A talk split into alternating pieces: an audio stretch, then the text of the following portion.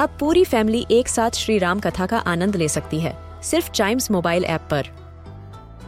जानिए श्री राम के बचपन से लेकर दशानन वध तक का सफ़र।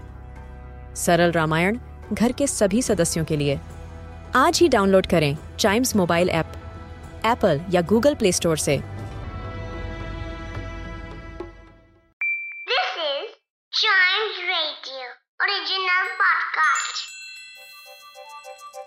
हर दिन की एक कहानी होती है।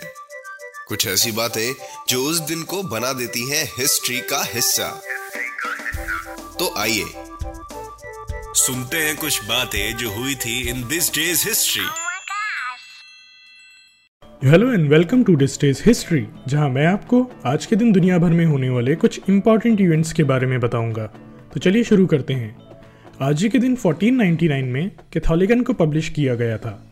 कैथोलिकन एक ग्रीक वर्ड है, जिसका इंग्लिश मीनिंग यूनिवर्सल होता है। यह एक 15th सेंचुरी ट्राइलिंगुअल डिक्शनरी थी, जिसमें 6000 एंट्रीज थी। कैथोलिकन फ़र्स्ट ब्रिटॉन डिक्शनरी थी और इसके अलावा यह फ़र्स्ट फ्रेंच डिक्शनरी भी थी।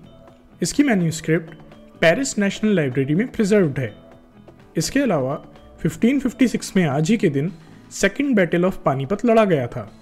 यह बैटल हेमचंद्र विक्रमादित्य और मुगल एम्परर अकबर की फोर्सेस के बीच लड़ा गया था।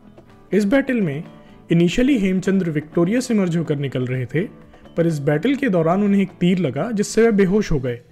अपने कमांडर को बेहोश होता देख हेमचंद्र की आर्मी पैनिक हो गई और इस चीज़ का फ़ायदा उठाते हुए मुगल फोर्सेस ने बैटल का रुख अपनी ओर मोड़ लिया। इसके अलावा आज ही के दिन 1870 में चित्रंजन दास जी का जन्म हुआ था। चित्रंजन दास एक Indian freedom fighter political activist और लॉयर थे। लोग चित्रंजन दास जी को प्यार से देशबंधु के नाम से भी पुकारते थे। चित्रंजन दास ने बंगाल में स्वराज पार्टी एस्टेब्लिश करी। इस पार्टी को एस्टेब्लिश करने के पीछे का विजन स्वराज अटेन करना था। स्वराज का मतलब इंडिपेंडेंस और सेल्फ रूल होता है।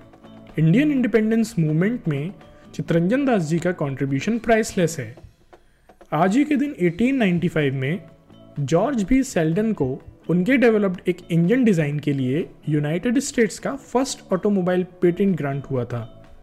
जॉर्ज सेल्डन एक लॉयर, इन्वेंटर और बिजनेसमैन थे। पेटेंट किसी भी इन्वेंटर को दिया गया एक एक्सक्लूसिव लीगल राइट होता है, जिससे उसके इन्वेंशन का प्रोडक्शन एक स्पेसिफिक टाइम लिमिट तक कोई और नहीं कर सकता।